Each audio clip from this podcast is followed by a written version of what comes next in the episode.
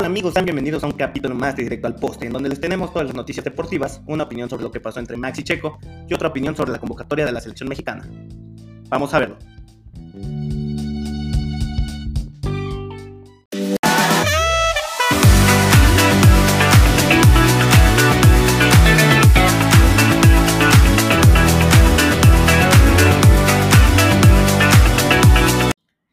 Empezamos con la noticia de que la selección mexicana ya dio a conocer a los veintiséis jugadores que van a jugar el Mundial de Qatar dos mil veintidós.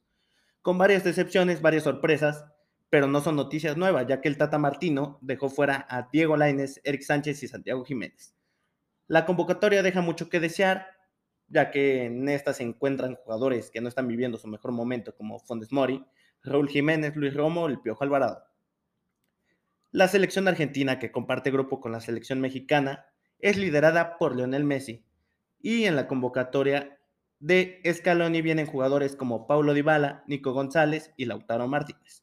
Messi jugará su quinto mundial, al igual que Cristiano Ronaldo. Continuando con este último, tuvimos polémica porque la relación Manchester United-C R siete se terminó por quebrar. En una entrevista con el periodista Piers Morgan, en el cual declaró que no le tiene ningún tipo de respeto al entrenador Erik Ten Hag, porque el holandés tampoco lo respeta. Además de mencionar que el equipo Red Devil no ha evolucionado y sigue siendo lo mismo que cuando se fue en dos mil nueve. El periodista también menciona que el Manchester United no fue nada empático con, con la situación especialmente vivida con su hija de tres meses. Su hija fue hospitalizada en julio, por lo cual el, el delantero no pudo regresar a tiempo a la pretemporada. Quería quedarse y pasar más tiempo con ella. Cristiano Ronaldo menciona que algunos directivos dudaron de él y de su palabra. Nos quedamos en la misma liga porque el Newcastle sigue dando de qué hablar y va a terminar los primeros seis meses de competición en puestos de Champions League, porque tras vencer al Chelsea uno por cero se puso en el tercer lugar. Con este parón de invierno, los líderes de las ligas importantes son los siguientes. En la Serie A, el Napoli de Kvaratskhelia, el georgiano, ha tenido un excelente arranque, al igual que en la Premier League, el Arsenal de Mikel Arteta. En la Bundesliga o Bayern Liga, como siempre, el Bayern Múnich es el líder. En la Liga, sorprendentemente, es el Barcelona, liderados por Xavi. Y en la Ligue uno, el equipo liderado por Messi, Neymar y Mbappé domina claramente. Con más noticias futbolísticas, seguimos con el Mundial, con las siguientes sorpresas en las convocatorias. Xavi Simons fue convocado a la selección holandesa por primera vez en la historia. Este es uno de los primeros jugadores que va a jugar el Mundial sin haber debutado antes con su selección. Iván Toney quedó fuera de la convocatoria de Inglaterra, aunque lleva diez goles y dos asistencias en la Premier League. Al igual que Xavi Simons, Josefa Moukoko, de diecisiete años, vivirá su primera experiencia como seleccionado, la cual será en el Mundial de Qatar dos mil veintidós con Alemania. Sergio Ramos finalmente no irá al Mundial con la selección española, en la cual este Mundial debería ser liderada por Isco, G C, Thiago Deulofeu, Larra o David De Gea, los cuales fueron campeones de la Eurocopa sub veintiuno del dos mil trece. Pero sorprendentemente ninguno de ellos llegará al Mundial. Eden Hazard seguirá al Mundial con Bélgica, al igual que Ronaldo Araujo y Luis Suárez con la selección catracha. Y para cerrar la cápsula futbolística, tenemos la noticia de que el Aston Villa, nuevo equipo de Unai Emery, cambia radicalmente su escudo para este año. En nuestro turno al bate, Benjamin Gil será el manager de México para el Clásico Mundial de Béisbol. Además de que la agencia libre está muy movida porque se plantea que Carlos Correa llegará a Los Ángeles Dodgers. Además de que el candidato al Cy Young, Justin Verlander, rechazó una oferta de veinticinco millones de dólares por año de los Astros de Houston. Además de que Anthony Rizzo se queda en el Bronx, se queda con los peloteros de Nueva York, los Yankees, por dos años más. Para cerrar con un out, tenemos la noticia de que el guante de Babe Ruth rompe récord de venta en subasta. Se vendió cerca de millón y medio de dólares. Oh, block by James. Pasando directo al aro, le estamos dando inicio a la quinta semana de competencia, en donde los Lakers tomaron oxígeno tras vencer a los Nets de K D. Esta semana ha sido completamente de Joel Embiid, Luka Doncic, Jason Tatum y Shai Gilgeous-Alexander. Están promediando más de treinta puntos y Joel Embiid acaba de tener un partido superando los cincuenta y nueve. Los Bucks y los Celtics son líderes de la conferencia este, seguidos por los Atlanta Hawks y los Cleveland Cavaliers. En la conferencia oeste, los Portland Trail Blazers son líderes junto a los Nuggets, los Suns, los Utah Jazz y los Memphis Grizzlies. Se podría decir que todos son los líderes porque tienen las mismas derrotas, solo con un margen de una o dos victorias de diferencia.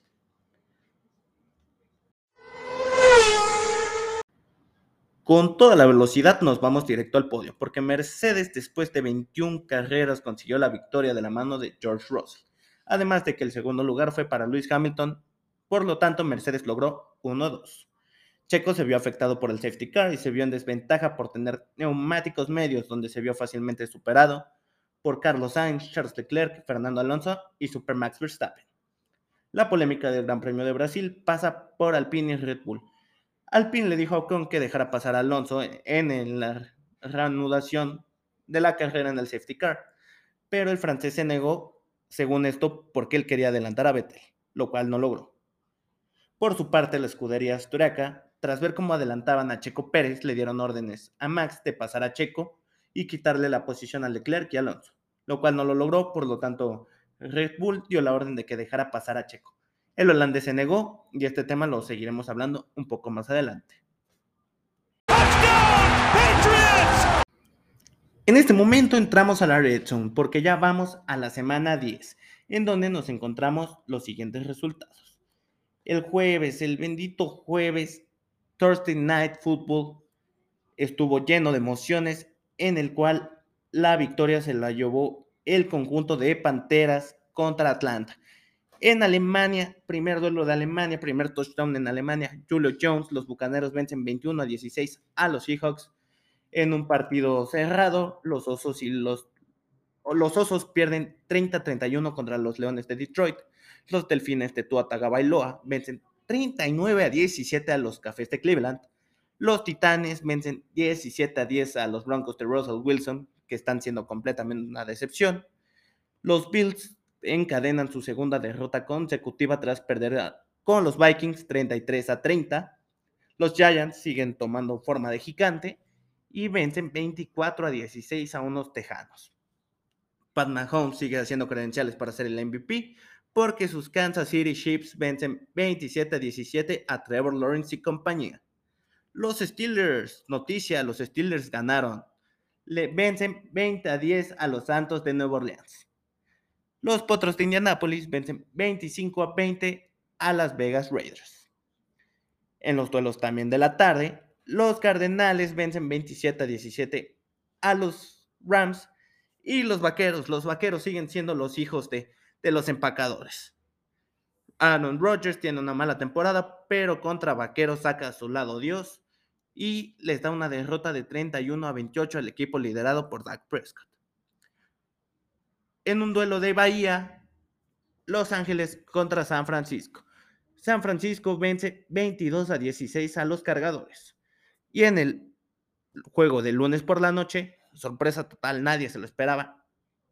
Washington, el equipo sin nombre, le quita las alas de invicto a las Águilas de Filadelfia. Perdieron treinta y dos a veintiuno. Quitándole la oportunidad del diecisiete cero.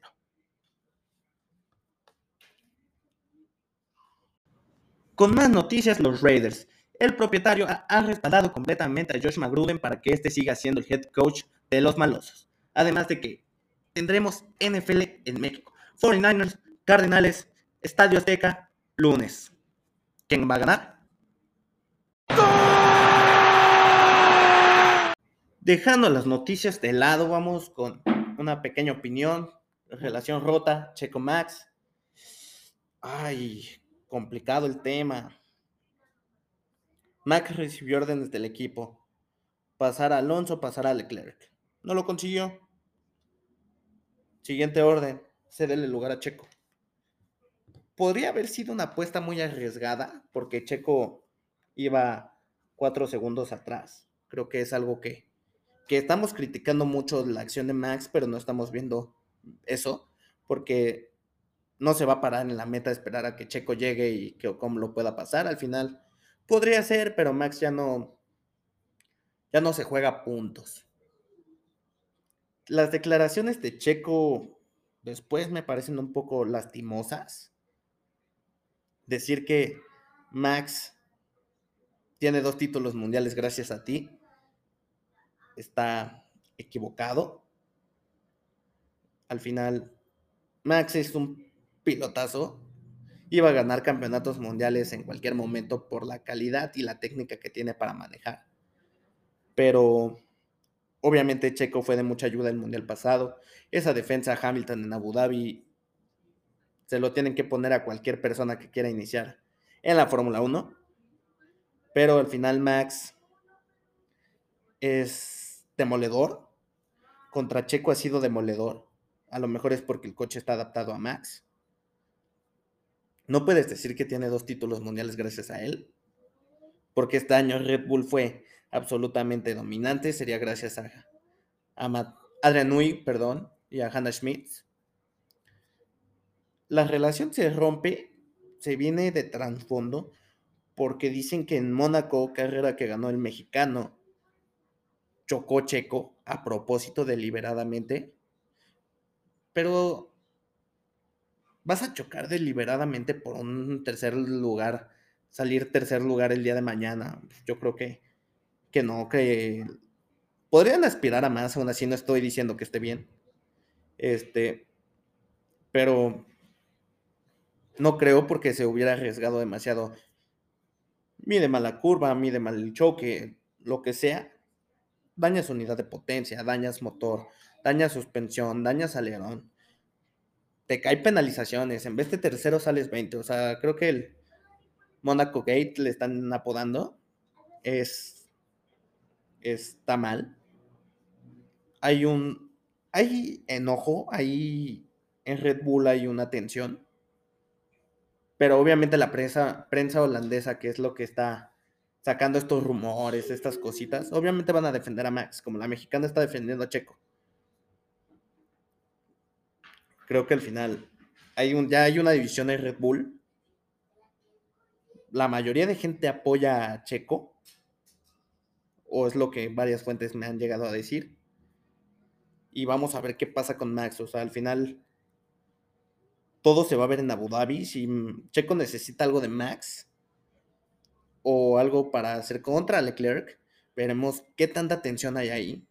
Se están jugando muy mal. Max estuvo muy mal al no dejar pasar y contestar, yo tengo mis motivos. Pero al final el, el, la Fórmula uno siento que es el deporte más egoísta. No vas a dejar que nunca te pase nadie. Pero al final también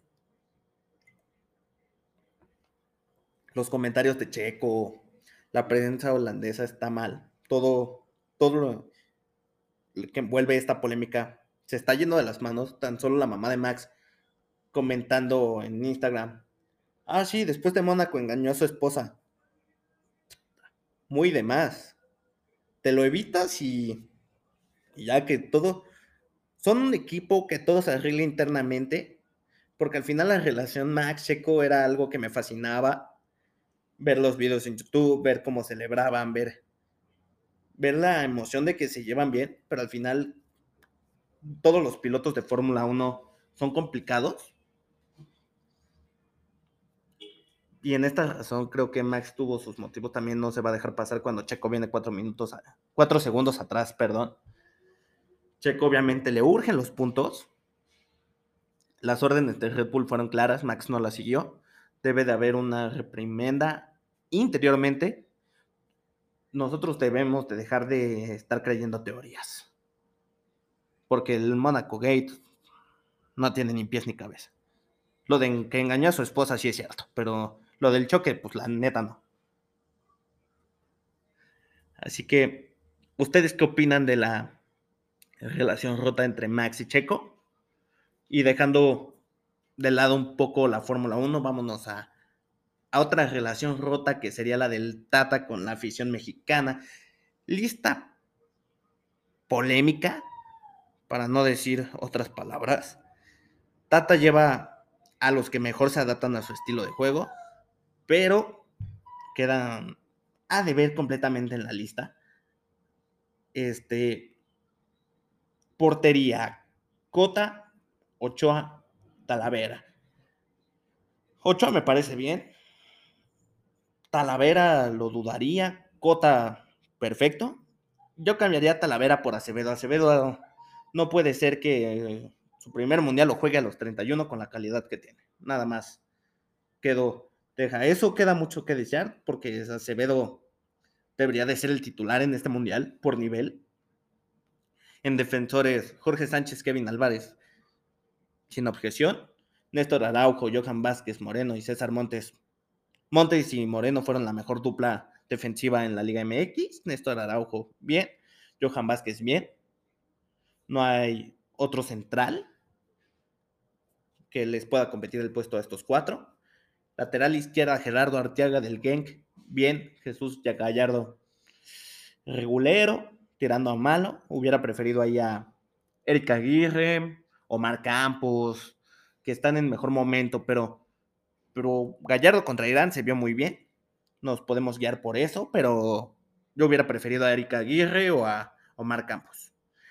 En el medio campo también se inició un poco la polémica. Guardado. Guardado, quinto mundial. Poco se habla de eso. Me parece decente. Charlie, Guti, Chávez, Álvarez, Orbelín. Perfecto. Guti, P S V, nivelazo. Luis Chávez con Pachuca, más de lo mismo. Edson, Orbelín, rompiendo la total en sus ligas. Luis Romo, Héctor Herrera. Luis Romo, el peor jugador de la lista. Y eso que Jiménez no ha jugado hace tres meses. Dejas fuera a chavos como Érick Sánchez, Marcelo Ruiz, que ni siquiera se ha visto sus luces en la selección, ¿no? Pero dejar fuera a Érick Sánchez, la dupla que te hace con Luis Chávez, veintitrés años, nivel brutal, actual campeón con Pachuca, box to box, sacrificio defensivo, buen ataque, buena técnica, buena visión. Teníamos todo en Érick Sánchez. Dos goles, dos asistencias este último torneo. Creo que fuera de, de las siguientes bajas, esta es la que más me ha dolido. Porque para mí Érick Sánchez tiene nivel europeo, es muy bueno, se tiene que ir ya. Pero llevar a Luis Romo me parece la equivo- equivocación... de las equivocaciones más fuertes del Tata, pasando a los atacantes, Piojo, Alvarado, Alexis Vega, Irving El Chucky, Raúl Jiménez, Antuna, Martín y Funes Mori. No, ¿qué les puedo decir? Jiménez no juega hace dos meses, lo llevan por jerarquía, no es un talento de la talla Cristiano Ronaldo, Lionel Messi, puedes prescindir de él. Santiago Giménez, descosiéndola totalmente en Holanda,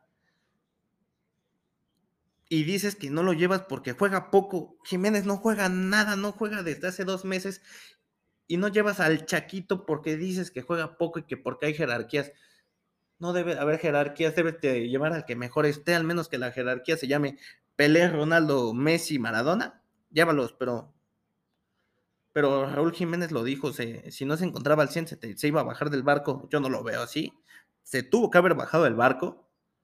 La de Lainez, no hay jugador con sus características en este equipo. Regatea corto, regatea siempre con el, el balón al pie. El Piojo Alvarado tiene sus momentos de lucidez, no es una mala convocatoria, pero es muy irregular. Tiene sus momentos de brillantez, te desempeña varias funciones que a lo mejor le gustaron más al Tata. Pero todo lo que yo critico del Tata es la hipocresía. Meses, inicios de proyecto, hace seis meses también me parece.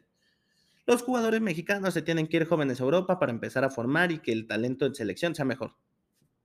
Ah, vale más, le sirvió dos pesos a, al Chaquito Jiménez irse a Europa porque metes a Funes Mori, que es tu compatriota. No, o sea, nada que ver con lo que estás diciendo, papá.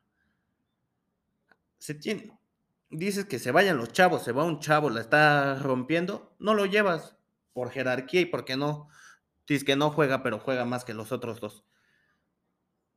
Como que no hay relación en lo que dice y hace. Diego Lainez, otro chavito, está en Europa, no juega, él sí no juega, juega diez minutos cada partido y le fue bien.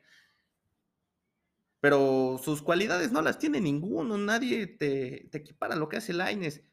Vas, si vas a llevar talento de la Liga M X, lleva a los que mejor estén también. Érick Sánchez no se puede quedar fuera y llevar a Luis Romo. No. Si quieres llevar a alguien de Monterrey, lleva a Pochito González. Fácil. Luis Romo tuvo su peor temporada, volvió de los Olímpicos y parece que se quedó en Tokio, porque desde que volvió, poco y nada de, de Romo. Los porteros, ya, no se puede hacer mucho. Este, somos la selección, segunda, tercera selección más vieja del mundial, veintiocho punto cinco, y ningún jugador sub veintidós. Ahí está el cambio generacional que todos queríamos, que le tocaba al Tata hacer. Más de lo mismo. Se rompe la relación Tata-afición, pero aún así esperemos que le vaya bien a México. Y sin más por el momento, esto es todo. Gracias por escuchar este su podcast, donde saben que todas sus noticias van directo al poste. Les recordamos, nos sigan en las redes sociales, Facebook, Instagram, Twitter y Spotify, YouTube, para que estén informados siempre y diariamente con todo lo que va a pasar en el Mundial, todo lo que pasa en N F L, N B A y más. Adiós.